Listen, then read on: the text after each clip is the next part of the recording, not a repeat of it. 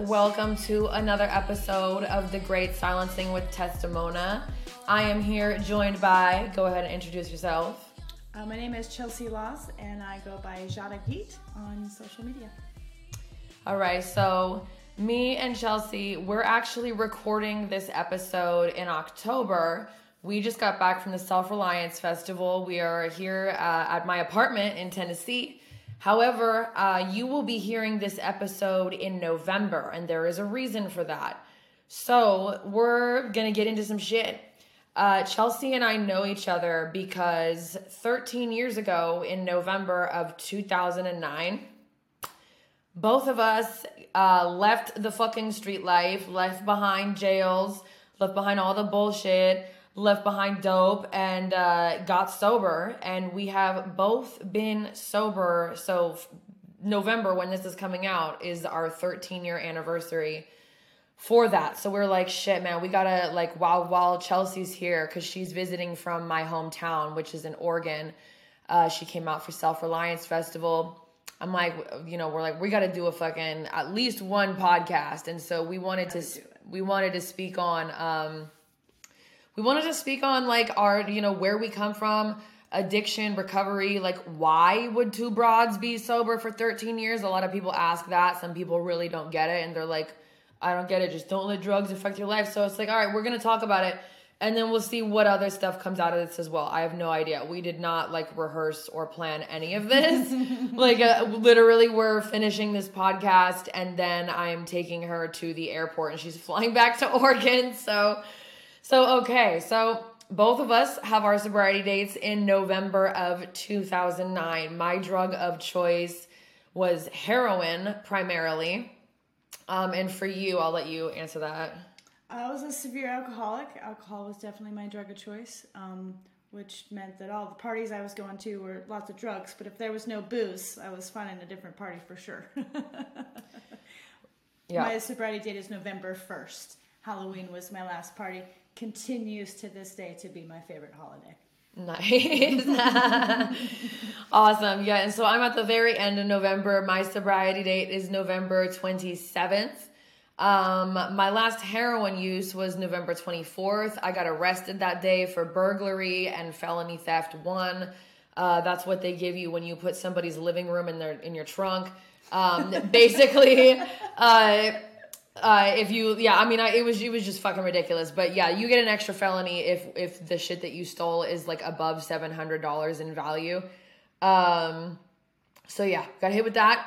Uh, went to jail, and then I got what they refer to in my county as matrixed out because uh, there's a space issue. Uh, I don't really know who the issue's for. Really, I was happy to get let out of jail, but if they run out of room and they have violent offenders, they'll like boot out the non-violent offenders. And I did rob a house for sure, uh, but nobody was in the house. I got caught uh, for sure. I got caught with everything on me too. But um, and thank God for that because I wouldn't have stopped otherwise. So I'm like insanely grateful for that shit. And we'll get into like kind of the story because there's a way bigger story behind that. But um, yeah, I did end up going to jail, and then I got let out a few days later. Just you just get randomly matrixed out Um, because um, there was no, it wasn't a person on person crime. There was no violent interaction in the crime. So I get out of jail like in complete cold turkey withdrawal from heroin, and I was like, fuck it, and I just I fucking finally was ready to get clean, and I was like, I am going to treatment. Did all my fucking court date bullshit in there. Um, almost had to leave treatment to go back to jail uh, but wound up not having to. So but anyway that's all that's fucking neither here nor there. So i guess we'll just kind of get into you know i'll let you kind of start off as far as like why that was even a, a move that you made and what what our lives have been like really in the 13 years that we've been sober. Because a lot of people that that don't that aren't familiar with this lifestyle or whatever or, or just they aren't familiar with being a fucking drug addict because both of us started using when we were young like i started using drugs and drinking on a daily basis when i was 12 years old so and like when did you start Uh, 15. yeah so Yeah, 15. so yeah that's like that's young to be like a daily uh, consumer of street drugs and liquor so For real. so yeah so- Actually, a retardant. Yeah, yeah. It, it, there's this pretty. It's a little out of. It's getting out of control. So, uh, um, uh, yeah. So we would both. I I think it would be safe to say we'd both be dead. Um, if it was not for us, I mean, that's that's how bad it ultimately had to get. Like we didn't do it because we were like, oh, we like. I didn't even know being sober was part of the deal. When I like eventually did get out of jail and fucking go into rehab, um, I just thought that I needed to stop doing my favorite thing, which was heroin. Um, I didn't know that it rec- being in recovery, and this is not what it means to everybody, by the way. Like, we are very well aware that everybody has their different path, and some people have multiple paths throughout their time. Some people are like off the fucking hard shit but like maybe they still smoke weed or they use plant medicine or they do whatever. Like like we don't give a fuck. We don't give a fuck. We just you know like we want to not die by overdose. We have had so many of our fucking loved ones die that way um, especially in the last few years and especially in this last year. Um, so we don't want to go out like that. We don't want to see anyone else go out like that. And we don't want to see uh, amazing fucking human beings with limitless potential be wasting it the way that we were. You know what I mean? So that's a mission for us too, especially with the way the world is right now. Like now is not the time to fucking slip. Like we really do need people who are awake and connected. And the antidote to addiction ultimately is connection. Uh, the problem and why most people resort to drugs and alcohol on the fucking regular um, is because they are having a lack of connection, whether that be to themselves or to others or to the world around them or whatever. But for whatever reason, nothing makes sense and everything hurts too much. And so they fucking resort to numbing out. That's what we did. You know, so we get it. So I don't give a fuck how you're sober um, or or how you got out of you know whatever the fuck was your vice or the anchor around your neck. What matters is that like we can all uh, have our lives back because that is not life. That's that's that's literal slavery when every day that you wake up, you're sick. In your case, you'd be in DTs. In my case, I'd be dope sick. And then, like, all you do is shit that you once said you would never do. Correct. In order to get money for dope or, or liquor or whatever. And then you get it. And then, like, I, like, you know, maybe you go and, you know, run around on the town and get arrested. Maybe you just fucking nod out. Maybe you get into a fist fight with your boyfriend, and the cops get called, and then you guys gotta run. I don't know. It could be anything, right? Um, and, and then it's like rinse and repeat, but literally your whole life. And you don't even want to be doing it once you get to that point. It's fucking miserable, miserable, but you cannot stop. It's crazy. So, a lot of people have uh, addictions or loved ones that are in addictions right now and they're like you know why the fuck can't this person stop that's like and even i get frustrated i have loved ones that are active addicts right now and alcoholics too so sometimes I forget. So maybe maybe we can start off talking about what got us sober. I'll let you fucking I'll let you start off. Um, so I think it's probably uh, relevant to not leave out why I started drinking. Mm-hmm. Um, I spent the first seven years of my life with my biological father. My mom split the picture at three months. Um, at the age of seven, I was taken away from my biological father for sexual abuse. Um, then I went immediately to this uh, strict Roman Catholic family. Um, in the first day, my mouth was slapped for taking the Lord's name in vain. And like two days ago, I was hanging out with the Hells Angels because they were shooting heroin in my fucking living room. So, a little bit of a culture shock right there at age of seven. Um, and uh, I actually had, this is relevant to my life today, but I had actually met Jesus when I was seven. And um, so when I, before I had left my biological father, so when I got to um, this new home that eventually adopted me, um, I didn't understand what they were doing because they were clearly doing it wrong because this is not the person we were not talking about the same person. This is not the same Jesus. Like, I just don't even understand what you're talking about. Um, and then was immediately told to be quiet because what I said was uh, heresy, is what they call that. and um, so uh, at the age of 15, I said, I can do this better than you can, and it's my life. And I took charge. I packed a duffel bag and walked out the back door. Um, I had a ride hooked up to the next small town over. Um, I immediately got my GED and started um, started with my life. Um, I had two jobs, one during the day, one during the evening, um, and I lived in a party house. And you know, my life was just getting started, and I was 15 and I was adult, and I took that seriously. And um, it started, you know, basically just tequila and cocaine on the weekends and then you know we worked really hard during the week. Everybody in the household did. We worked really hard during the week and we just partied on the weekends. Um, you know and that just progressed to um, abandoning my children for a drink. And um, and that was all due to not having the coping mechanisms or any um, guidance in my life to deal with adversity. Like I didn't get taught anything, and um, and so I just didn't have the skills to deal with life because life is still exactly the same now. It hasn't stopped happening to me. I just now have a tool bag that I can deal with it, and um, and in a positive manner. You know, I'm not, I'm not not, I'm not saying I don't get knocked down because I do, and that's pretty consistent, especially these last few years. Um, but you know, just the economic climate, you know, um, inauthentic people, just the whole the whole gamut of if it's not authentic, I'm not interested in participating in it. And I've always been that way, always been an outlier always rub people the wrong way because what I say is the fucking truth and nobody wants to hear that. And, you know, that's my truth. I don't say that what I think is truth is straight across the board for everybody. That's not true. But my truth makes people uncomfortable.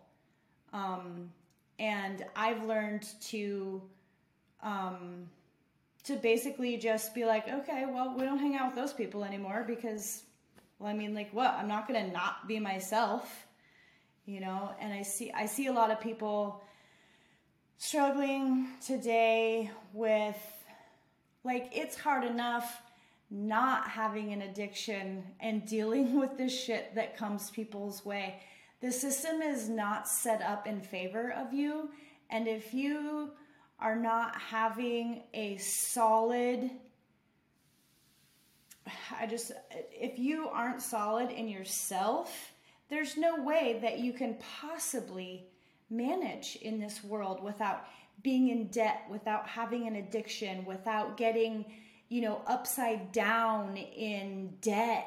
Um, I just like, it, the system is not set up for a person to succeed whatsoever. And, um, you know that's taken that's taken me other directions. Uh, both this is a podcast about uh, recovery and addiction so mm. um, it's it's a real problem. There's no resources for recovery um, and the ones that are, are are smack dab in the system that is keeping us down and um, we we have to learn to be resilient we can't. Um, I keep saying oh. That's okay. All right, back to you, Tess. no, wait. You gotta tell them why. What What made you end up getting sober?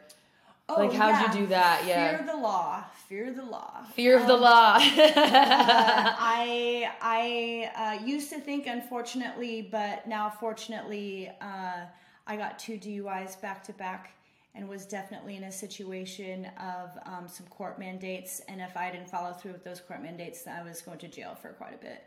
And um, Oregon does not. Oregon does not take DUIs lightly, and uh, it's a big money maker for them. Um, fortunately for me, they were in two different counties, and that gave me a couple more years of real miserable drinking. um, but also, uh, I only ended up with two misdemeanors. I don't have a DUI conviction. Um, and that is because I did comply with everything. I paid all of the bills. In fact, I just got done paying in my 12th year of, I don't claim total sobriety now, but my 12th year of off of my drug of choice, I just finished paying off my D, my two DUI fines. And um, so, woohoo! that shit's expensive. Um, but yeah, that was that was definitely um, I had some mandates to comply with, and um, you know I never really went to jail while I was drinking. Drunk tank, a lot. Definitely went to the drunk tank a lot. Um, I did. Uh, I did start a jail career in sobriety though. Who knew? You know. Um, the last time I went to jail in sobriety, uh, I got they knocked on my door. Clackamas County knocked on my door. I'm in Lane County. That's a two and a half hour drive. Uh, they knocked on my door at 1.30 in the morning and said, Miss Laws, we have a warrant for your arrest. Um, and I was like, wow, that's interesting. Okay. Um, so basically, I had to call all my professors at school, had to call my sponsor, had to like call my kids, had to like do the whole shebang from jail. And um, they were like, no electronic device release, no, no, you're, you're sitting right here until you have video court 13 days from now. Well, long story short, I got to court, stripes and shackles, you know, the walk of shame in the courthouse. Judge says to me, oh, Miss Laws, we can't seem to find a reason why you're here. I'm just thinking in my head, no, sh- no. Mm-hmm. And then, you know, my previous probation officer is like flipping through his papers. He's like, yeah, no, we don't, well, I don't know. I don't know what's going on here. So, and I still to this day have no idea like why that would have happened or why that was so random. Um, I don't know. Maybe I was, maybe I didn't know that I was feeling squirrely, and the universe was like, we're just gonna take you back and revisit some bullshit just to remind you that this is where you're headed. Um, that's the only thing that I can figure out about that. But most of my jail time was um, because of restitution, was just unable to pay. And so I would just go take some like two or three day stints and like come up with ten dollars somewhere that I could like online pay so they would be happy. Um, you know, I'm a, a, career bartender, and I didn't I didn't really take a break um, while I was getting sober because I needed an income.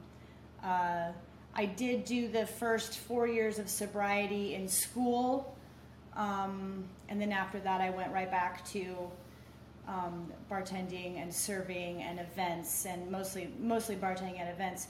And um, you know, i've just never had a problem. I always think about like, why me?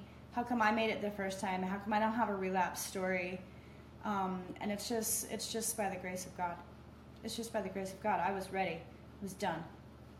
So and I think that a lot of people come in that way with the fear of like a prison sentence. Mm-hmm. You know, so I mean like thank God I, I didn't make it I didn't take it that far, but like also thank God I didn't kill somebody with my car. Mm-hmm. Like that's that's that still is so haunting to me. So haunting to me that that could have been a possibility of my life even all these years past. Yeah, it's it's pretty crazy. So jail, you know, nobody likes it. No. even, even well, most if, people don't. They yeah, they, don't. Yeah, I know. I remember when I first came into like came into recovery, started meeting people. I remember this one motherfucker. I love him to death, so I'm not I'm not gonna name his name. Uh, but he told me he was like if there were because he had been he's spent a lot of time in prison and he was like, oh, by the way, my voice is gone. I just got done performing at a festival, and like, just there's been overuse of my voice. Podcasting probably don't make much sense, but we're we're doing it because we're in the same area right now. So if I sound like uh, really weird and crazy, uh, like I do right now, that's why. Um, but this one motherfucker in recovery, he'd always say to me, he'd be like, Man, if there were women in prison, I would never want to leave because you get, I know, I was like, Bitch, what? Because, like, I fucking hate being yeah. locked up, dude. Yeah. Like, unless you get to pick literally everyone you were there with and, like, all the guards could just fuck off and, like, you know what I mean? Like, I don't know. That's just not how it works though. But uh, he'd be like, if there was women in prison, I would rather be there because you don't have to fucking make decisions. You get told what you're doing and where to be and all this bullshit. You get three hots in a cot. Like it's routine. You're in a fucking routine always. Like you fucking do this, that, and the third. You exercise. Like da da da. Everything is just like done. You know. So not everybody feels that way. Like I'll tell you right now, I don't fucking feel that way. A lot of other motherfuckers I know, they don't fucking feel that way.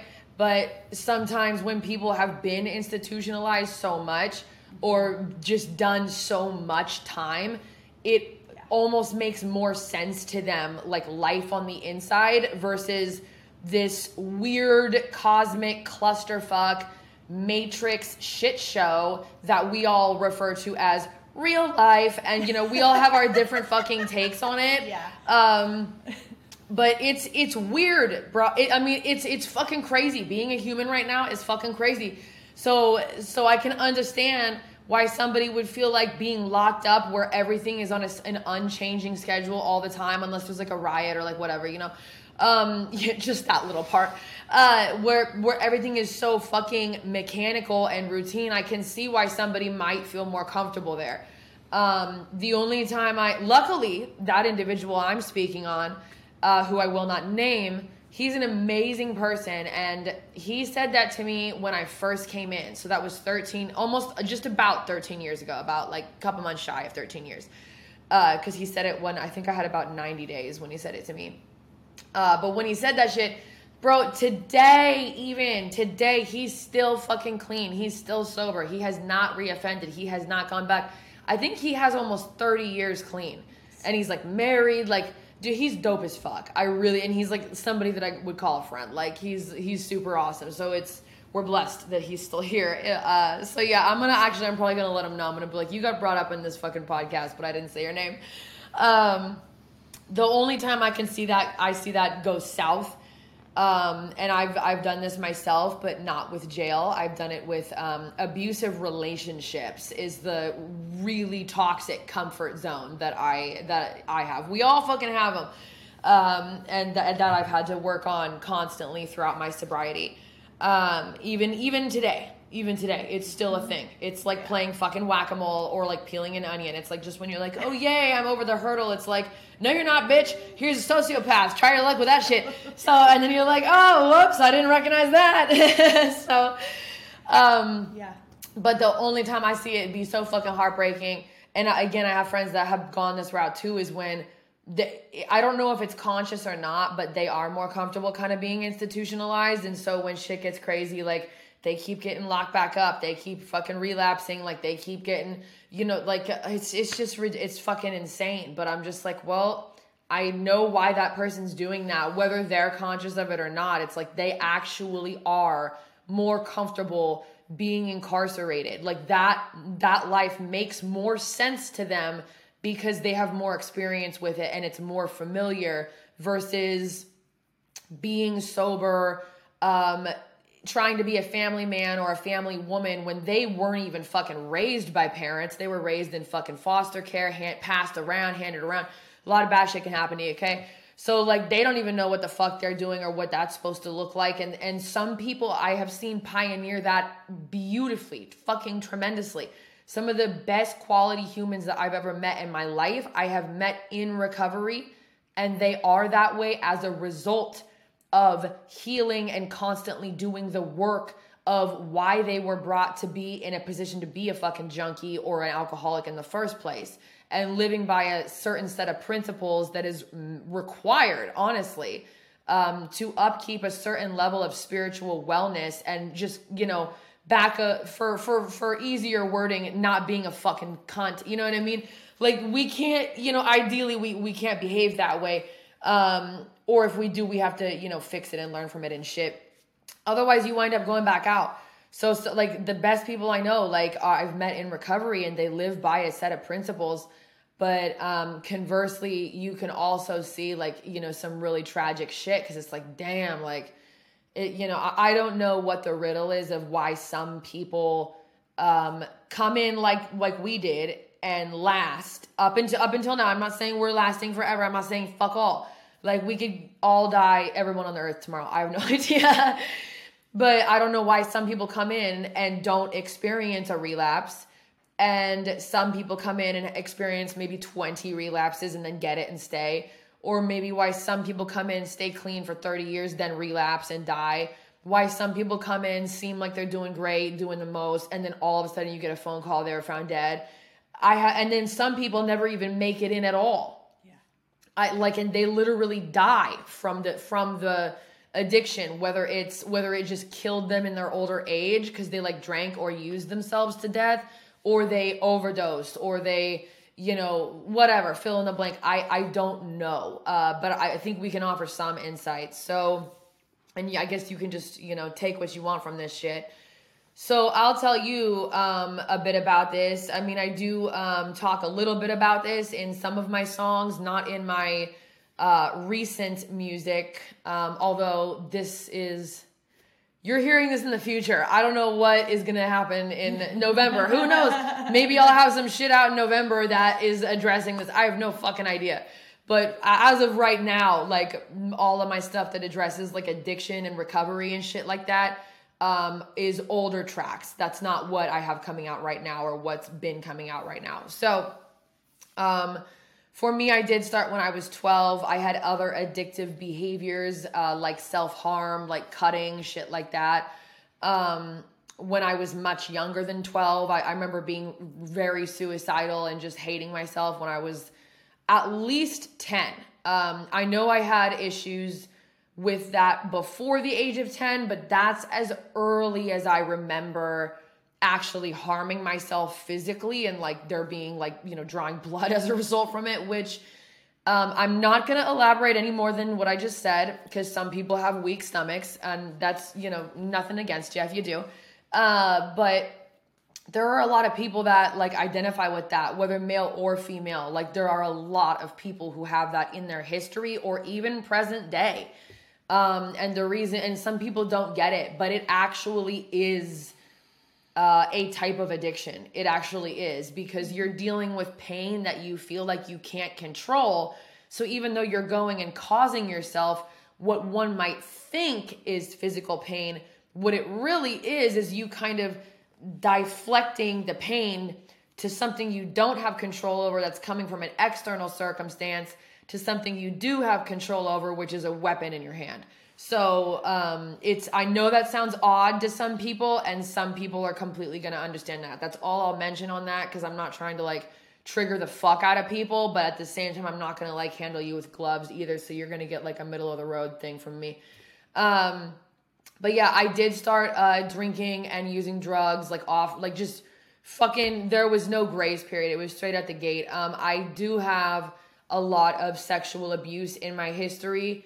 Um, it started when I was 12, so I don't think it's a coincidence that also so did everything else. Um, and actually, the first time I ever got high, uh, I is when I was 12, and that was the first time a sexual assault took place. I remember. I'm not gonna say what happened. I'm just gonna say this one part.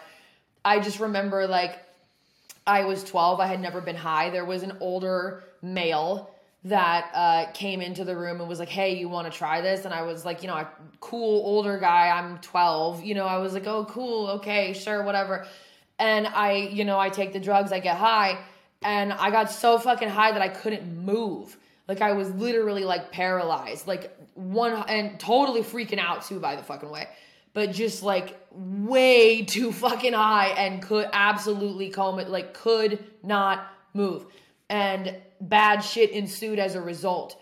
So I'm sure there might be some people out there being like, well, why wouldn't you just immediately associate drugs with getting sexually assaulted and never want them again? Well, guess what? That's not how everyone's fucking brain works because you know how mine did? Mine was like, once I got out of that situation and once I was able to get away, like later, which was not until the next fucking day, because uh, I was staying, I was not staying with this individual, but I was staying in this individual's home. And how it happened was this individual came into the room that I was sleeping in. Um, so that's that's how that happened. Uh, but the first time, at least. And so uh, I, well, I remember when I finally did get out and got to leave, uh, my first instinct was to steal that person's drugs. And I remember uh, going back to my house, which was also um, not a environment that I felt safe in at all. Let's just leave it at that, okay? Um, I remember stealing my younger sibling's clothing, my younger brother, okay, he's a dude. So, because his clothes was baggy, right? Like, guys wear baggier stuff. And I just remember not wanting anything to touch my skin. Uh, so I went and like, like he, he wasn't there. So I was like, fuck it. I, so I like went and stole like basketball shorts and like a big t-shirt so I couldn't like feel the clothes on my skin. And I remember just having the drugs and going and get and, and using them again and getting super fucking high. And I, I just did that until I couldn't feel the pain of what had just happened. Um, so again, some people would be like, why wouldn't you associate da da da da da? I don't know. Maybe you should go ask a 12 year old that already had considerable fucking issues and like, I already, you know, I was already in enough pain to where I was harming myself on a daily basis. And I had been doing that for two fucking years. And now here's drugs that get you blasted out of your mind. Like, I don't know what I was thinking. That was like, I'm 33 right now, bro. I was 12 then. I don't fucking know. Drugs feel good. Yeah, they, they they also do. Like they're not fucking awesome when you're comatose and getting molested, but like you also can at some part like some part of your fucking brain is going to infer, okay, that substance is going to get me so far out of my body and which is where an assault just took place and out of my mind that it doesn't matter that drugs were the catalyst for like how that happened. Oh, do you want to know what else was the catalyst for how that happened? The person who did it. So uh, I don't want to hear any shit from like absolute idiots out there of like, oh, well, you shouldn't have fucking tried drugs and you wouldn't have gotten molested because those people are out there and uh, special place in hell for you. Unless, never mind, we're talking publicly. I have to wash my mouth. Um, anyway, so so yeah, so it, it took off from there. I do not believe it was just because I had gotten sexually assaulted that one time. Did I conti- did I continue to get sexually assaulted throughout my life? Yes. Uh, have I been sexually assaulted in sobriety? Yes. I've also been stalked, had dudes try to break into my fucking house on more multiple, on more than one occasion. Um, I've had all kinds of fucking shit happen. I've had physical violence, sexual violence, whatever. So that's not the cause of addiction, but I'm just saying it can propel people into wanting to numb out. Um, so that was kind of like the beginning. I was already a very um, sad, disconnected, self hating, scared kid. And then there was like a catalyst event. And then there were drugs. And then, you know, there was also a lot of alcohol, you know, very accessible to me. Um, so I was just like, fuck it. I remember even having my first drink.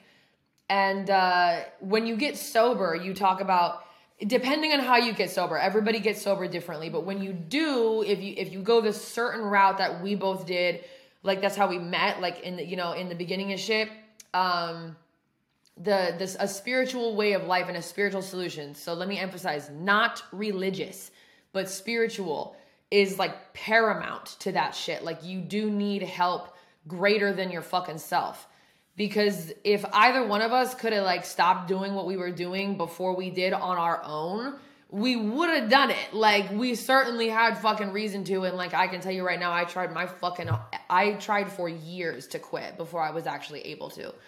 So i'm gonna fast forward to that um but yeah just the whole the whole way of getting sucked into an addiction it can happen like everybody's got their own story but i i just i wasn't really off to the greatest start I already had issues. I didn't really have any coping skills. Then all of a sudden they appeared.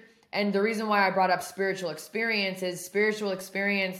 You know, I grew up in an atheist household. I left home when I was 14. So, like, for 14 years, I grew up in an atheist household, but I, I was never around religion um, or nothing like that. You know what I'm saying? So, I'm just, we're, if you're watching the audio, the, the video version of this, we both just like stretched out our legs. um, but uh but basically it was explained to me that uh, part of a spiritual experience was like an entire psychic change and a completely new perspective and state of mind and and purpose so that sounds absolutely fucking wonderful here's how you get addicted to drugs and alcohol. You can have that experience with drugs and alcohol too. Is that is that a real like total legit burning bush thing? Fucking no, it's chemically manufactured, motherfucker. But that is what happened when I had my first drink. I remember it because I was also 12, but I still remember that because it was that powerful. Um, when I had my first drink, I remember that shit. It was uh, vodka, and I just pulled it out straight out the liquor cabinet, straight drank it straight out the fucking fifth, just chugged it, and then it hit me. And I remember because I felt totally worthless and useless, which sobriety luckily like gives you a lot of purpose. So like I'm in a heavy emphasis on helping others as well. So very grateful for that. Um, but I remember having that first drink and being this hopeless, suicidal, you know, like kid that just felt like the world hated her and she shouldn't be alive to, oh my God, I just found my purpose. This is why I'm alive. This, because when I drank it, it made me feel so powerful and safe and protected and untouchable. And I was like, now I have something because I felt like I had like no fucking identity or sense of self or whatever sense of self I had, I hated. So like, you know, I didn't want nothing to do with that. Um, so alcohol gave me something, and like the drugs came after. You know what I mean? The drugs. I, I can't remember how soon it was until the drugs rushed in because like my memory is like is a little bit kind of fucked up still. Mm-hmm. Even after 13 years, like there's years of probably both of our lives that kind of all patched like a quilt into maybe one. like we're like, yeah, it was just that era. I'm not really sure. Uh, um, you know, sometimes people still tell me shit that I'm like, I don't have any memory of doing that. Uh, and they're like, well, you did. I'm like, all right, cool. It always sucks to hear that shit from your kids. Yeah. Fuck. Yeah, yeah. Um, so, so yeah, it can be, it can get weird, but I'll just, I'll fast forward. Um, my life was was pretty fucking nutty. Uh, I, you know, dropped out of school at a young age. I left home at a young age. I got locked up at a young age, and that was for a pretty pretty decent chunk of fucking time. That place actually got shut down for child abuse, and then I found out it was there. You can look this up. Look up the Synanon cult. S Y N A N O N cult. They were like hella active in Southern California, especially in the 70s but the facility that I got locked up in was uh, part of that. And I, I mean, I didn't even fucking know that literally until six months ago. I knew we were getting shut down for child abuse lawsuits because I was there when that place got shut down. That shit was fucking glorious. I was supposed to be there for two years. I only had to do the better part of a year. Um, because we just got shut down, like just without warning, and everybody just got shipped off to fucking wherever. I just got shipped back home.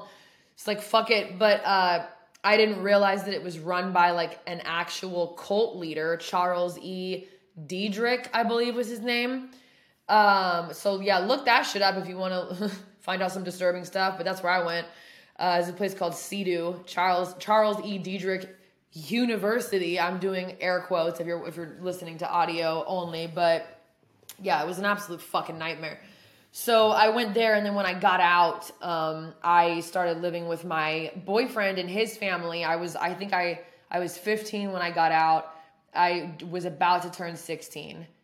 Yeah, it was like right before I turned 16. So I wound up living with him and his family because you know he was still in high school. I was about to try to go back to high school, you know all that shit. So they took me in. Um, he would later become my fiance and uh, we were together for a very long time. Um, that was a I mentioned him because that was a love and a bond that it was is unlike anything I've experienced even to this day. Um, me and him were together before I got locked up, and he like actually you know stuck around. I was still there when I got out. You know, so uh, we were together for a long ass time, but we did go down the rabbit hole of hard drugs, of a certain type of lifestyle um, obviously, heroin will steal your steal your fucking soul, swallow you completely. I mean, it's it's it's absolutely fucking insane. And um, it's weird that we're recording this in October actually because uh, it is right now October of 2022, and in October of 2021 he passed away from um, unfortunately he he lost the battle with this with this addiction. So like that was um one of the like I've had a lot of people that I've cared about or loved or been close to die from from this shit. But that was i mean i've i that was that one hit me worse than anything. I mean it felt like half of my soul got ripped out of my body and i was just existing in purgatory for months after he died. So that was like we're coming up on the year anniversary of that so i don't even want to fucking think about it. But it's weird that we're talking about it now but yeah he played a huge role in my life um, and i would not be alive if it wasn't for him. Like i likely would have just been on the street um, child trafficking and sex trafficking is like a big thing where we're from. And so i i would have just gotten snatched up by somebody. I mean being a being a 14 15 year old girl on the street like under a bridge where all, where everyone's at and shit because uh, we have a big homeless population as well um, I, I wouldn't have lasted long before i would have gotten like snatched up and probably moved up north a little further and just kind of held in a motel room and uh, I, I say that because i know girls that that's happened to so mm-hmm. um, so yeah, we you know we did that da da da whatever. Long story short, I'll fast forward to when my when I got sober. So I had been wanting to for years, never could. Tried like everything you can fucking think of. Tried the methadone way to wean off of heroin. Uh, horrible idea. Believe it or not, methadone withdrawals are worse than heroin. So I had to get back on the heroin to get off the fucking methadone. That was that was unbelievable. Um, did the Suboxone shit. Was getting subs off the street all the fucking time Never worked. Um, because I'd like get like three days in and just flip out and be like, I have to get high. Or or sometimes I'd actually get through it and I'd get off of it and I'd be clean for like a week. And then for no apparent fucking reason, it's like, oh, let's go get something just this once, just for no reason. It could be the sun is out. And it's like, oh my God, let's let, us let us go hit up so and so and just get a little something. It'll just be just this one time. And it was always just this one time, but for years but it was always one time, just just but every day. So that's that's one of the trick fucks of so uh, yeah, the parasite and uh, of that addiction is to to your brain. Like. If you got loved ones that are in active addiction and they're acting like total fucking sociopaths, yeah, that like honestly, the traits of active addiction and uh n- like real bad narcissism or like sometimes sociopathic shit, they can mirror each other real fucking well, real fucking well. So and, and it's not it's not them. It's like you literally can have that consciousness split where like you you're observing yourself doing horrible shit that you yeah. know is wrong. And you're like trying to get yourself to stop but whatever that voice is in your conscience that yeah your conscience the, the the real you it has no fucking control. It's almost like you're possessed. Um and your foot's still on the gas headed to the fucking dope house or headed to a house to fucking rob or headed to do something else real bad. Um, even though you fully are aware of it mm-hmm. and you fully do not want to do, like don't even want to do you it. hate it you don't want to do it you like if there's anything you want is to just be free and to be a normal fucking person that's all you want every fucking day but it's like you don't have control. Oh, it's like there's something else that is driving the bus. So that's why it's so fucking hard to get out of addictions. And then once you're out, staying out is an entirely different game. And I would almost say that that's harder. Um, so I'll get to that. So I get the way that I got sober finally is because I did get busted for burglary. I did get busted robbing a house. Uh, me and my boyfriend were separated um, which was necessary just because like uh, when you have two people who are in a relationship and they're both addicts, it is way fucking harder to get sober for both of them because you guys are used to using with each other all day every day. So like you guys are to fucking have no if one out of the two of you gets gets a craving, which you both will. I don't care who you are eh, you're both to go back out. I mean, there's just no fucking defense for it. It's yeah. so much harder. Yeah. So you you there's there has to be a separation. There really does. Um, and you guys are probably both going to remind each other of it. Like it's just going to be way too easy because that's literally been your habit for God knows how many years every fucking day. Mm-hmm. So, and getting sober is fucking hard. Um, so we get separated. We're in jail. Da da da when I get out of jail, um, because we committed the crime together, uh, we um, the judge put like a no contact order on us, like whatever, who fucking cares, right? But they, but that meant that like we got released. They wouldn't release us together. They were like they they made me go first, and then they let him out like probably like an hour after, but they wouldn't let us be out at the same time. So I just for for whatever reason, my survival instincts really kicked in when I was in jail cuz like I fucking really really really wanted to get off of heroin, like so bad. And I was like, okay, this is my fucking chance. Like I'm just going to fucking do it.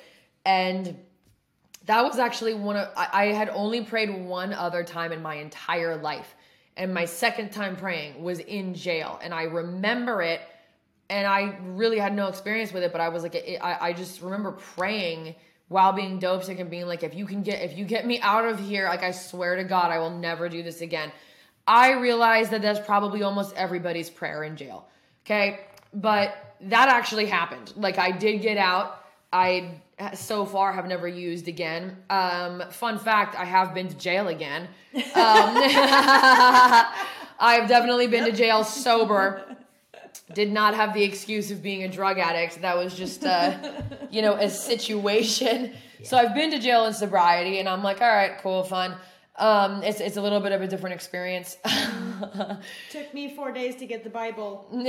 oh, it did? No oh, yeah. shit, dude. Like, what the you fuck? Can see it right there. Go get it. They're like, eh. yeah, they don't give a fuck. Like nobody gives a fuck about you when you're in jail at all. Like, you could die in there, and they'd be like, we don't care. So. So yeah, um, fuck that place. Uh, but yeah, so when I got out, I did get to go into treatment. Um, I did get to go through detox, and then I was in a residential program for 90 days. You know, da da da, whatever, whatever. Did the whole fucking thing. Did outpatient for two years. When I got out of rehab, I also moved because I didn't have anywhere to live. And they were like, yo, there's like half, they didn't say yo, but they were like, hey, there's halfway houses and shit, like for women. I was 20 years old at the time. And I'm like, I don't know where the fuck to go. I don't have anywhere to live. And they were like, there's halfway houses. You know, at the time, rent at a halfway house was only $350 a month. And that included all utilities. Like that literally covered rent, utilities, fucking everything. 350 a month. So, God. Like, love to be paying that. To think right about now. what I, I I actually just paid my rent before we started this podcast, yep. and I'm like, so how much has that number multiplied by since then? Like an insane, an insane amount. Like I'm not even gonna say it. But uh, but yeah, so I did live in a halfway house also with other women who were also in recovery. I had a really good experience in the halfway house I was in. I stayed for seven and a half months.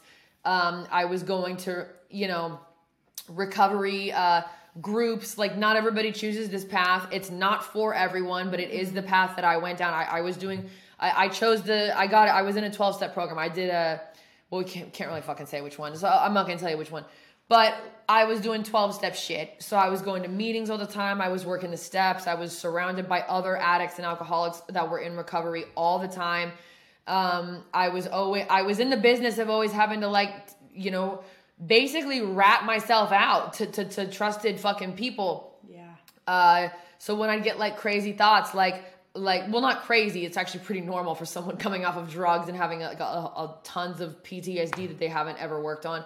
I also did get into therapy but um you had to i think that's like the the secret to like staying sober honestly is like when shit hits the fan in a major way because it always will like you're just gonna go through shit in life. Like life does not stop happening to you. You don't like win some award just for like getting off of drugs. Like that's just that's called coming back to life. That's called like a resurrection or just getting to be alive again. Um, that's not like, oh yay, now everything's just gonna be perfect for you now. So like, like that, cause that's not fucking true. Like again, you, I, I don't know if I said this in this pod or not. I think I said this recently, but you don't get a fucking pat on the back for doing what you're supposed to be fucking doing. So no. For the people that come into recovery and expect all their problems to vanish like day one because they've been sober for 24 hours and then they get really mad because they haven't and then they go back out, it's like you set yourself up to fail if you have that expectation. Like you have a lot of fucking work to do when you get sober. But you don't have to do it alone and you get to do it alongside people who are where you're at and uh, with the guidance of people who have been where you've been and successfully navigated it, which helps tremendously. That's literally the difference between life and death for a lot of us. So, um, the one story I'm just gonna share real quick, and then we'll switch it back to fucking Chelsea, is um, when it, when I first got sober, I was in rehab, and they were taking us to outside 12 step recovery meetings. And so I go to one, and the how I told you I went to jail for burglary, right? I tell this story because it's so fucking crazy. It's still one of the weirdest fucking things that's happened to me. But this is how I came to believe in a higher power that I choose to call creator or God, whatever you want to say. But I, I usually use those two words. Um, this is how I came to believe is uh, I was not allowed within two miles of the house that I had robbed. That was like condition of my one of the many conditions of my release and I was released out on furlough. So like if I was caught like doing anything I wasn't supposed to be doing, it was like immediately back and then likely I would have been looking at prison time. Um, it was just a shit show. So um, we we start going to this meeting in the van that they take you and it's in the exact same neighborhood as the house that I robbed. Like it literally was maybe 2 minutes away. For, so it was for sure within two fucking it was probably within a mile and I was like, kind of starting to trip out because I had a real bad feeling when we were driving out there. And I'm like, yo, I am not supposed to be here. Like, I'm gonna fucking wind up going back to jail. Like, da da da. Like, cause my PO already knew where the fuck I was and shit. She had already made contact with me. Like, I was already dealing with her, already getting ready to go to court, like, already having to fucking do all that bullshit. And I was like, oh my God, like, I can't fucking be in this area. And everybody was like, calm down. We're going to a fucking meeting you're not going to see the guy there. Like, you're not going to get caught. Like, you're just going to a church. Like, it's fine. And something in me was like, no, bitch. Like, something's going to happen. And I was like panicking. So we walk up to the church, and these 12 step meetings often have, well, usually, always, always have fucking greeters that stand at the front door saying, like, hey, you know, just, just like welcoming everybody oh to the meeting. Guess who the fucking greeter was of that meeting? I'm not like if you're watching the video episode of this, which will for sure be on YouTube, for sure is on Odysee, um, likely by this point will be on Rumble as well.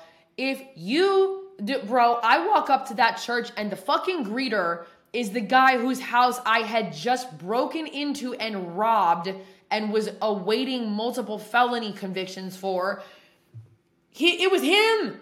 I like dead ass right at the front door, and he was just as flipped out and like I don't want to say flipped out, but just as fucking weirded out to see me as I was him, because both of our eyes were like, "What the fuck?" And I don't know because I was just like, "Oh my god, dude!" And I was like, in my because I had just gotten out of jail and gotten into treatment. I hadn't been out for that long, so it had only been a few weeks since I had gotten busted, putting his living room in my fucking trunk.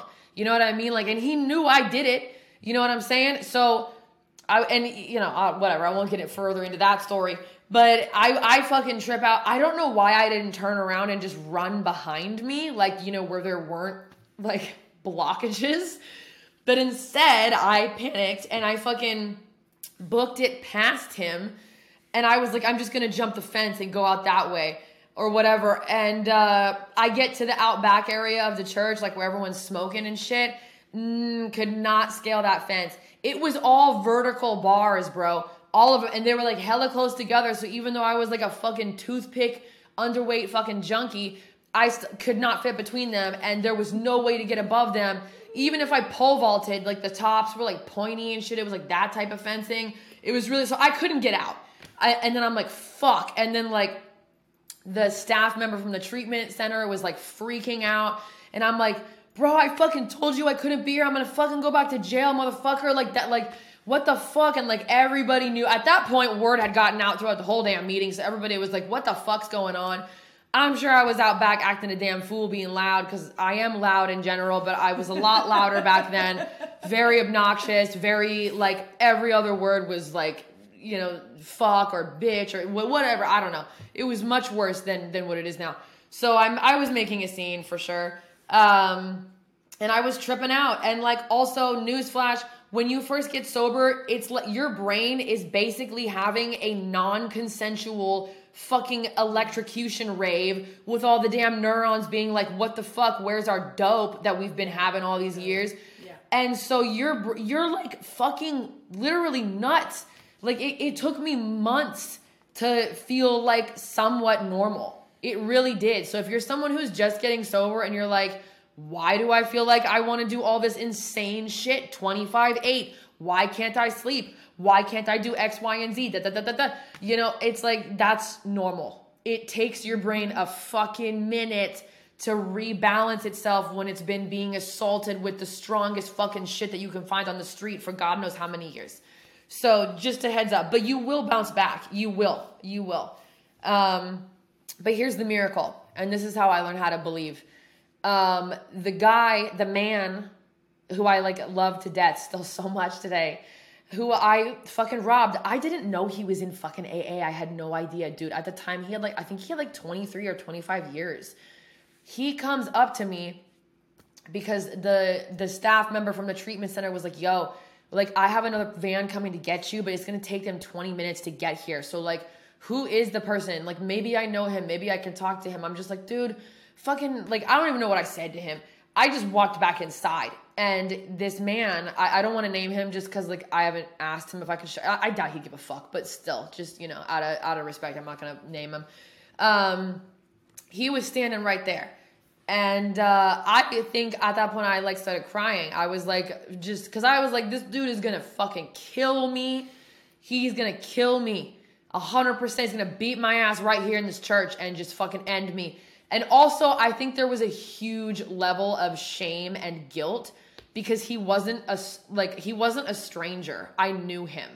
Um, I knew who he was.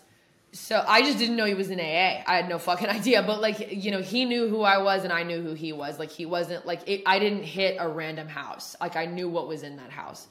So there was like a, a big sense of shame and guilt as well for what I had done.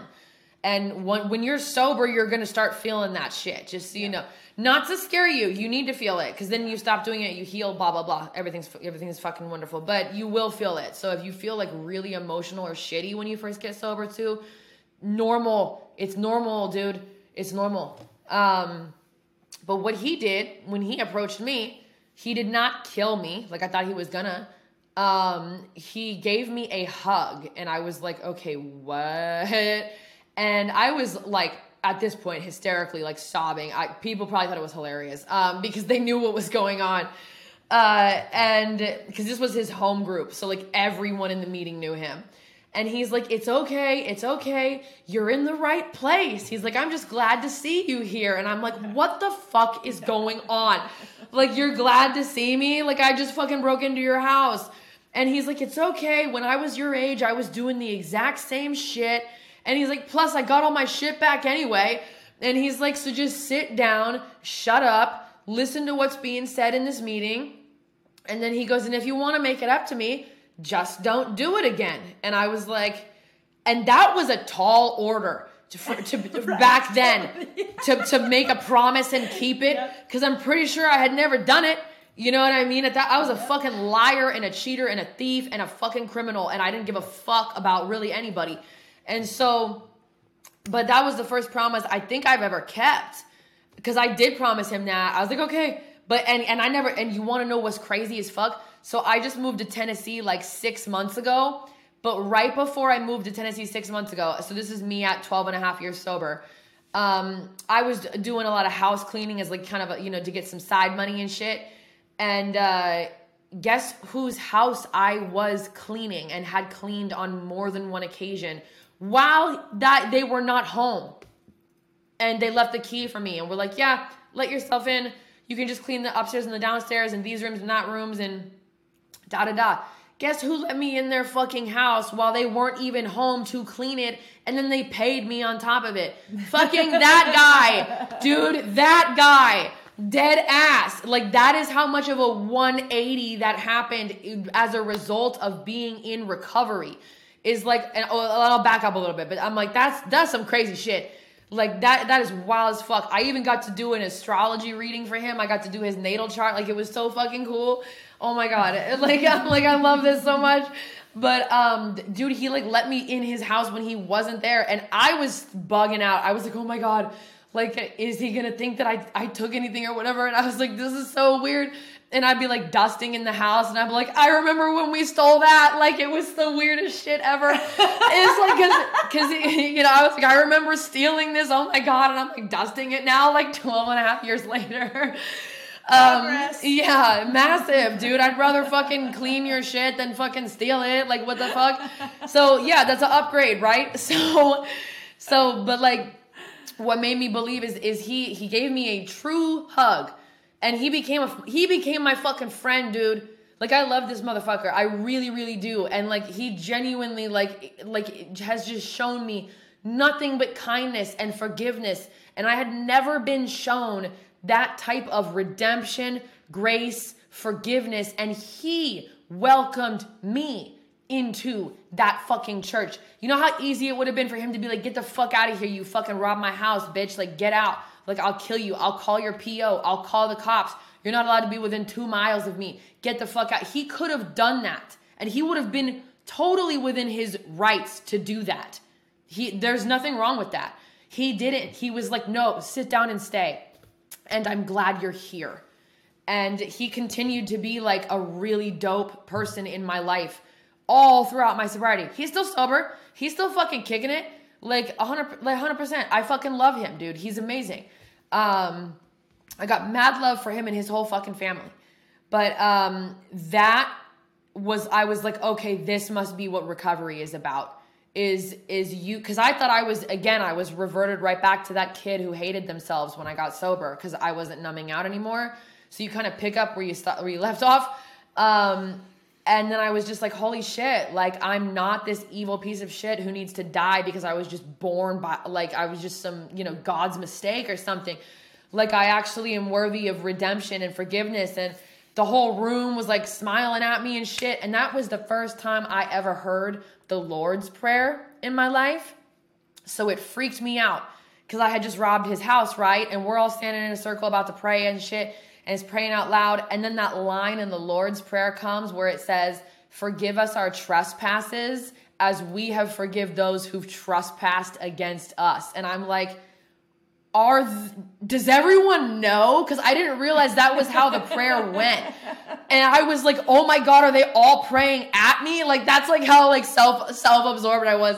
I was like they're all talking about me. Because i was like dude it says forgive us of our trespasses burglary counts. That's what i had just done.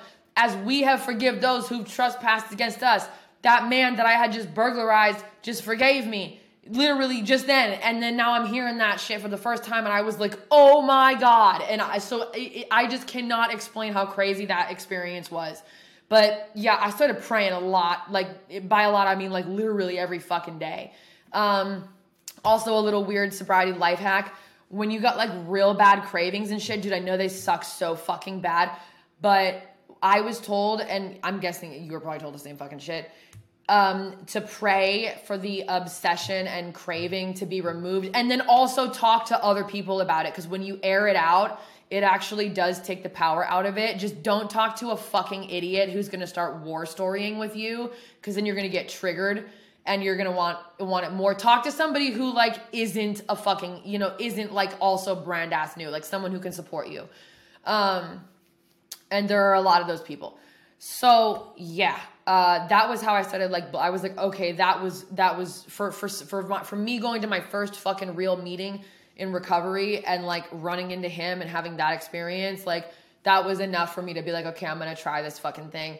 And um, also the the whole because my cravings and the obsession to get high and shit, like it took months for that to go away.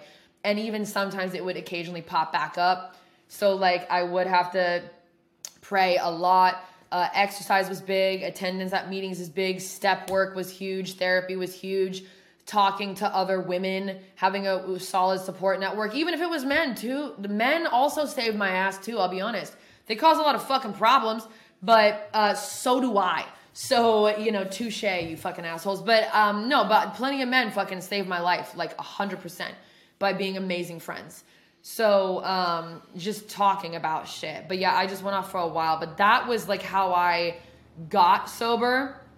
as far as staying sober, well, Chelsea obviously knows because she's somebody that I call when my ass is falling off or I'm tripping out or whatever. And I'm like, holy fuck. Like, even to this day, like, you've got to be able to talk about your fucking, your shit. Like, and that is also some shit that me and her have talked at great length about with the way that the world is today. So this this extends beyond the bounds of recovery but um, we have really been noticing and commentating and experiencing like holy shit this world is really fucking suffering because motherfuckers do people excuse me do not know how to connect with each other i don't know what the fuck happened like did two years at home on zoom make everybody a fucking npc and just induce this wave of like spectator culture where like everyone is just like a hologram in our weird reality and like we just don't like people are just fucking weird as shit right now. But you know, we had problems before. I'm not saying we lived in like a utopia before, but I feel like society's gotten worse. Just just as a as a whole. Not everyone. Like there's pockets of extreme dopeness, but um we're just like what the fuck is wrong with all this apathy? And in what's the what's the phrase that you used? Uh, perpetual adolescence. Mm-hmm. Grow the fuck up. Yeah. Grow the fuck up. Yeah, motherfucker. Yeah, I think yeah, I think like uh, yeah, she said she I remember you telling me that actually. I was like, "Why are people like this?" And you were like, "Because the, the world is in a state of perpetual adolescence." And I was like, well, like, think about it. When you and I first started using, mm-hmm. like until we got sober, that's the age we stayed. I was 15 until I was 38 years old. Because drugs and alcohol are retarded. It's not. yeah. It's not. It's not limited to drugs and alcohol. Mm-mm. Sex, um, lottery, gambling. Um, I know someone who's addicted to sapphires. What? Figure that the fuck out. Sapphires. Oh my god, dude! What the fuck? So, social media, scrolling, um, it's not conclu- it's not uh, exclusive to drugs and alcohol because almost every single thing that is coming to you from this external is designed to hook you. It's designed that way. And you're so hooked. Like that that includes employment. That includes employment. Everything from the external is designed to keep you away from yourself. It's just the truth. It's absolutely the truth. And, you know, like, I didn't stop drinking until I was 38. I was just telling Tess this yesterday. I was like, it just, it means so much to me for her to get to experience so much more of her life than I did in in a more in a more positive experience, right? Because we're we're just here having experiences whether they're negative or positive. But for her to be able to have so much more goodness in her life than you know. Could you imagine? You wouldn't even be done yet.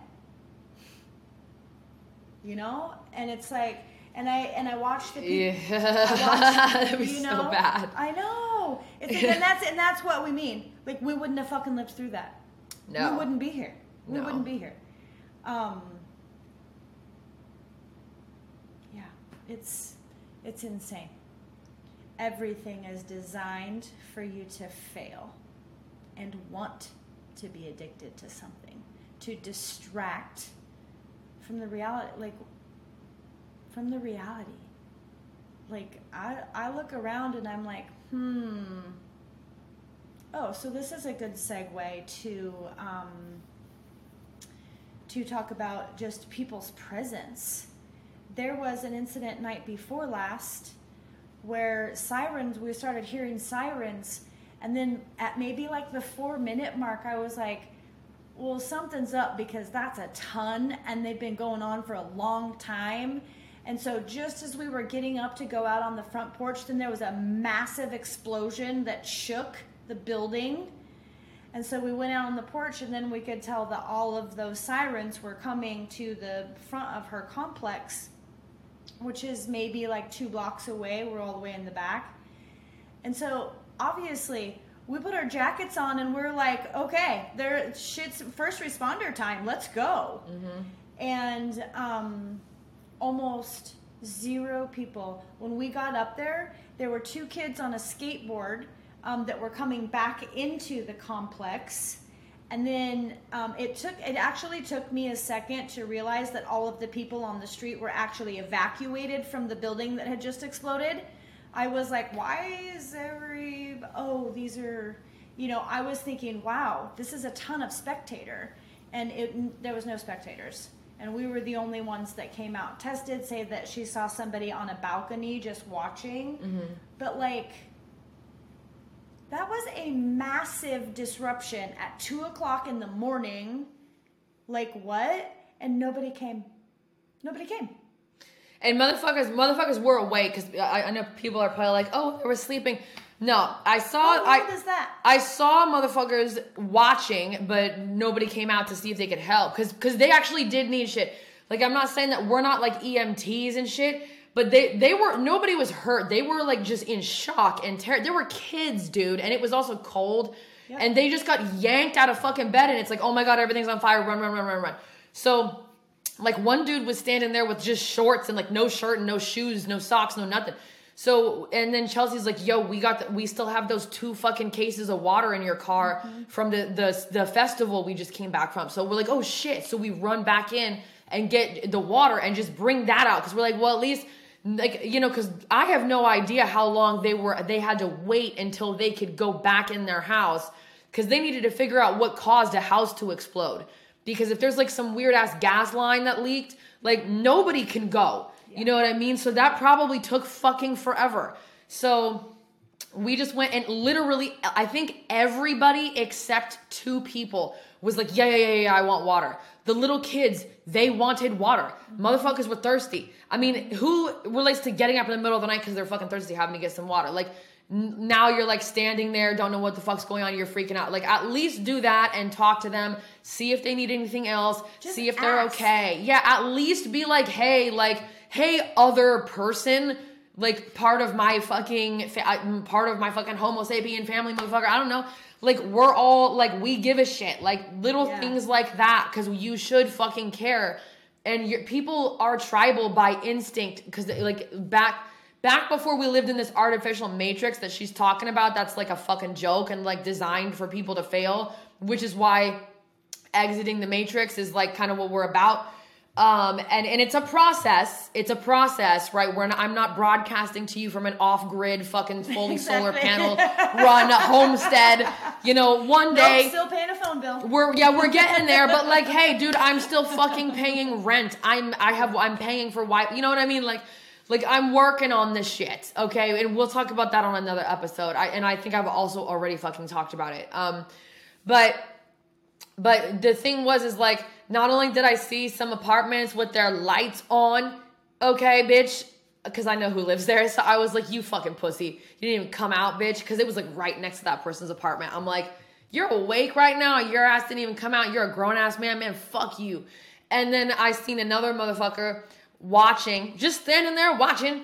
There's just women and kids and, shit just huddled up because they're cold. It's fucking cold and they're just watching. I'm like, y'all are in your apartments. Like, does nobody have an extra blanket? Like, does nobody have fucking any like do, do you want to see maybe if some if you could help i don't know no okay cool and then um the next day we talked to um other tenants that were also men so uh men please start acting like it if you are like above the age of 18 and still being a fucking absolute okay let me back it up let me give you a little bit more grace if you're above the age of 35 and you're still acting like a bitch that needs mommy to tell him what to do, fix it.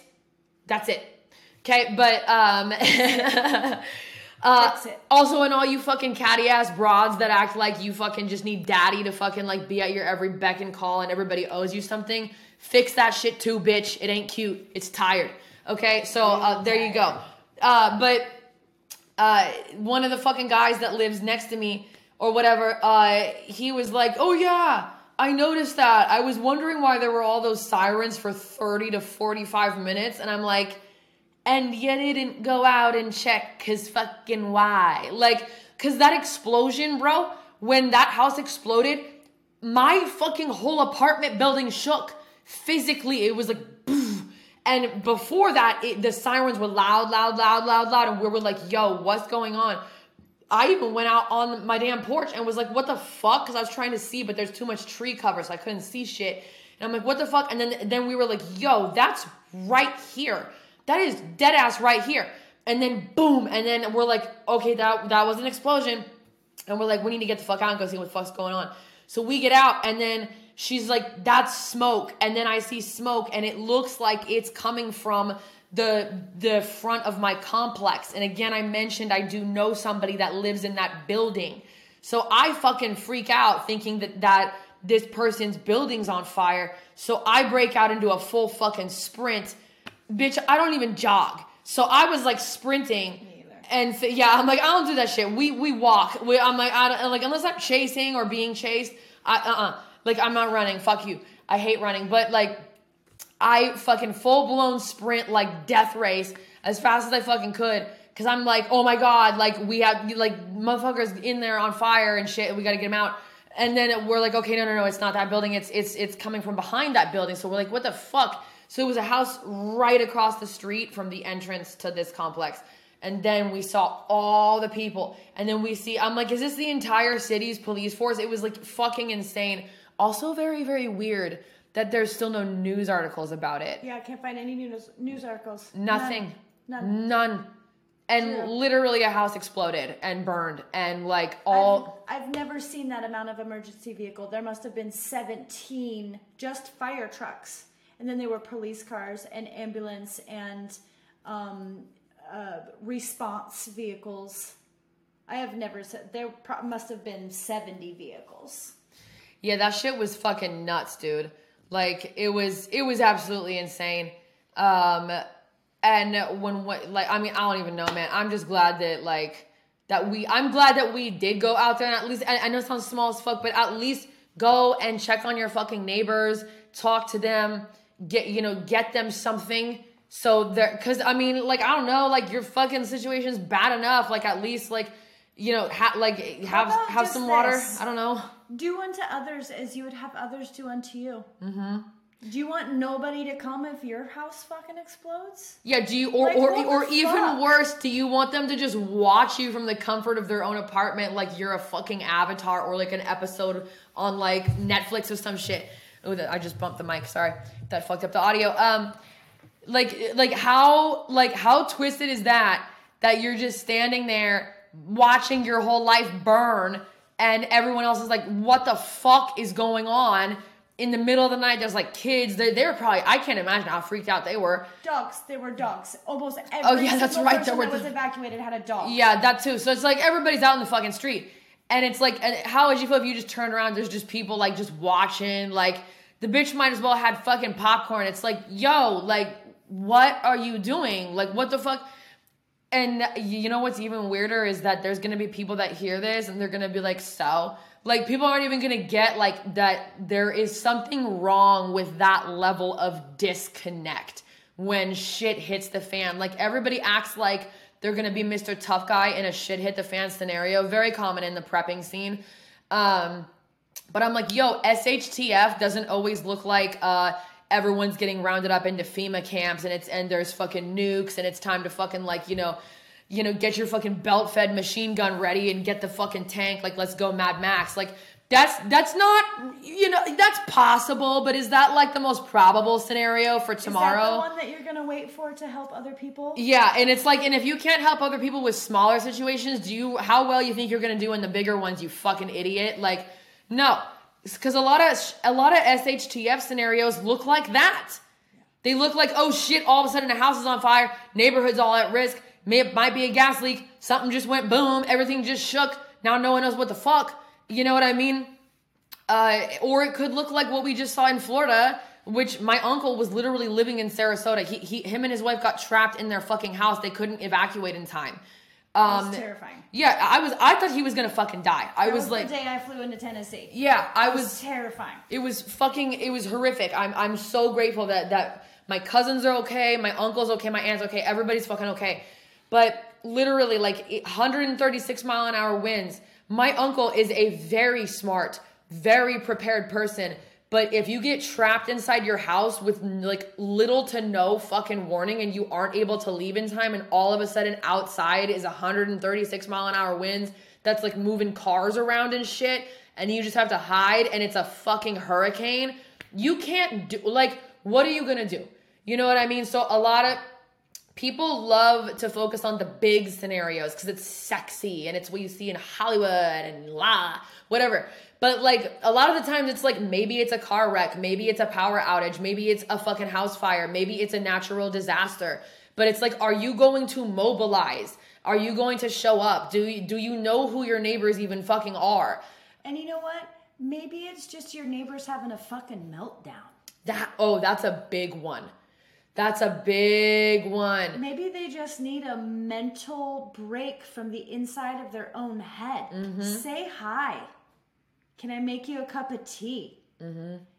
Can I help with your children? Is there a task here that I can help you with? That's a big one. Just your neighbor. Yourself, your neighbor. Not really different. Not No. really different. But if you aren't taking care of yourself, you can't take care of your neighbor. So, I mean, it it doesn't matter how small or large the scenario is. You have to mobilize. That's the situation we're in today. Mm-hmm. Period. And we, and no and not very many people are prepared for that. That isn't that isn't what people are prepared for.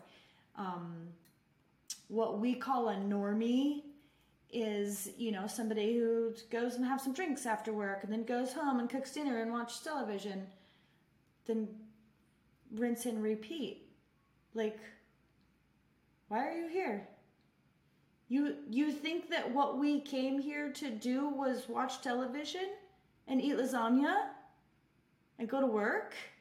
For somebody else and then have the feds take a third of what you made. Sorry, I just wanted to add that. I mean,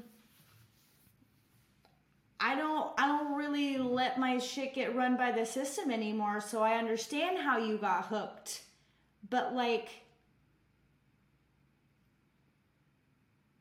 we've had enough experience doing that that we should just be intelligent enough to be like, "Oh, is this all there is?" It just that seems like a fucking no-brainer to me. Like that shit's boring. Boring. it is. I rather be dead. I mean, you basically are. So, I mean, some people love that shit, but ultimately, like, whether you're aware of it or not, I think most people are aware that, like, you know, it's not a fucking secret that we're in a recession, that we're dealing with supply chain issues, that fucking nothing seems to work, uh, that there's like food issues. Like, it's hard times that for people. Iran is protesting every single second of every single day. Yeah, there's shit popping off everywhere. People, the morality police are just open firing on humans. Do you see that on the news? Yeah, not even Do you see that on the news? You turn on the news and who do you see? Trump, Trump, Trump, Trump, Trump, Trump, Trump. Yeah. Wake the fuck up. And I know that this doesn't really have anything to do with, I mean, it's a little more political than just addiction and recovery, but you're addicted to something that you don't even know about. That's facts too. People are addicted to the hysteria and the drama and the theatrics of the politics and of the machine and of the matrix, which makes you even more fucking disconnected from self and others. Um, I heard uh, Bear from Bear Independent refer to this here iPhone. this phone as the Babylonian rectangle of death. And I'm like, that motherfucker couldn't have coined that shit more perfectly. Right. Soul sucking fucking machine. I understand that we all need to like be in contact with motherfuckers. We run businesses. We gotta, you know, it's like we gotta fucking make a living, you know, da da da. We gotta call our loved ones, whatever. But um, there's a utility for the phone, and then there's like a, a dead ass obsession and using it as a crutch. Did you? Yeah. Do you guys all remember? Some of you might not. But do people remember when you used to actually know your friends and family's phone numbers? Or when like you had to use a map or like write down like if you were going to someone's house you didn't know, you hadn't been there yet, and you're like, okay, what's the directions to your house? And you like wrote it down, left on this street, like right first, and then turn out this like red like barn looking thing or whatever. Like now, like it's like now, like I've been living out here in Tennessee for like six fucking months. I still use GPS like almost everywhere I fucking go, and um, I don't know anyone's number by heart except my mom and my dad. Like because when I was a kid, I had to memorize that shit, so it just stuck. Other than that, I don't know anyone's number. I really don't, and that, that's just like I really don't. Like I'm like I feel like this just made us dumber. So we are kind of getting all over the place. We should wrap it. we should wrap it up because I have to take her to the airport, which is very sad. But um, but yeah, we just wanted to we wanted to to like to speak on the fact that like we're just mad fucking grateful that we have gotten to be in recovery and overcome like the the the fucking and it's still a process, it's still work, but like the fact that we have been given tools to overcome pretty much anything that gets thrown at us and we've both had a lot of shit thrown at us in sobriety and before, but even in and we did not fucking get loaded over it. Yeah. Um, both of us are like are people that fucking run our own streams of income, our own businesses, our own creative works. You know what I mean? Both of us are fucking artists. We just have different fucking mediums. Um, I mean, it's just it's it's fucking crazy. It's crazy that we get to have lives. We do not have to be in abusive relationships, uh, inmates in jail or prison, um, homeless, fucking like well, we've dealt with that too. But like we don't like but you bounce back from that. Like that was because fucking like, you know, COVID happened and people who are aren't fucking high hella high income and shit. Some of us got fucked. Especially if you didn't take the juice. Uh, because that barred you from uh, in in many cases uh, living situations, even though that's highly illegal. No one gives a fuck. Um, and also definitely jobs for sure. Um, it was very very hard to find a job when the vax mandates came out because everybody fucking wanted you to have that shit, and I'm just like, well, guess I'm gonna just drive for Grubhub for a minute then. Uh, for a while actually. Um, yeah, but you know, whatever. Was- I'm like, actually, I was making probably more money doing that than the people that had the fucking jobs were. Twenty five dollars an hour ain't fucking bad Right. without tax. Um, so, so yeah, so like sobriety, just I mean, it, like some people need it, some don't. But for, if you do need it, just know that it's fucking possible. And like life is a wild, unbelievable, beautiful masterpiece.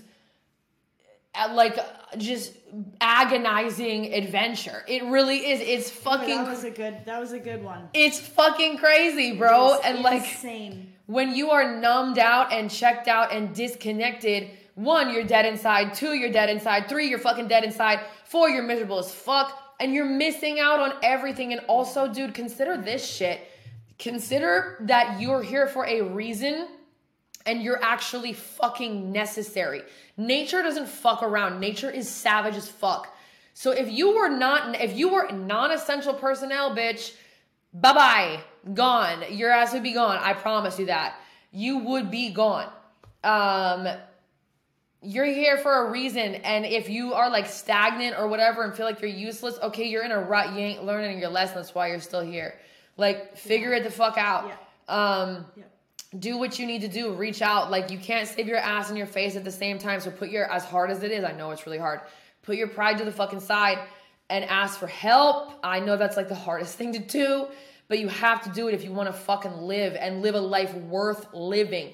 I would rather be dead than live a mediocre life okay? And with with sobriety you actually get that. You truly have that opportunity to have any life that you fucking want and I can tell you that even on my worst days, my life is far from mediocre. Far from fucking mediocre, and it's also very far from boring. Okay. right. And you know, it's really hard.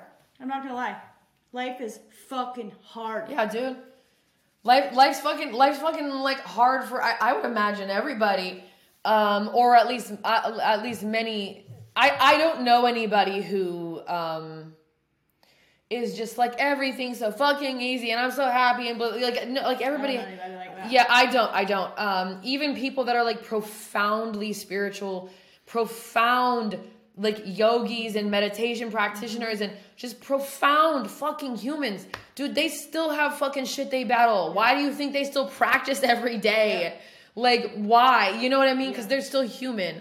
So I don't know, dude. Life is life is worth living, and this is coming from somebody who's tried to kill themselves a bunch of times and like has spent more years than they can count with suicidal thoughts running through their head on a daily basis. And I'm here telling you it's worth living. Um, so whatever you got out of us sharing our experiences from the past and how we got sober, what it takes to stay sober, which is, you know, lots of work on self, service to others, showing up for others. Connection, uh, reaching out and talking to people when you need to, being there for them when they fucking need to, um, and taking care of your fucking self, taking care of the people around you, having a sense of purpose. Find your fucking purpose, motherfucker. I didn't even start making music until after I got sober. I didn't even know I could sing. So, like, take some fucking risks, bro. Like, you're here for that shit. Comfort zones are lethal. Here's some shit I heard in early sobriety, and then I'll, I'll shut the fuck up and let her close this out. So, Something I heard in early sobriety that's still one of my favorite quotes to this day. There is no room for growth in a comfort zone and no room for comfort in a growth zone. So your comfort zone's lethal, bitch. Get out of it. Get the fuck out of it. Okay, I'm gonna let you take us out. I just want to say to everyone who feels like they're not in a place that they want to be in, regardless of what the, the catalyst for that is addiction, depression, um, you know, eating disorder, like just whatever it is, um, don't give up. All you have to do is show up every single day. That's it. You don't have to like it, it doesn't have to feel good you just have to show up. That's it. That's all you have to do. Pick up the phone. Do things that you don't normally do.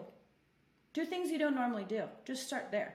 And that could literally be with, like, um, oh, you know how I got sober?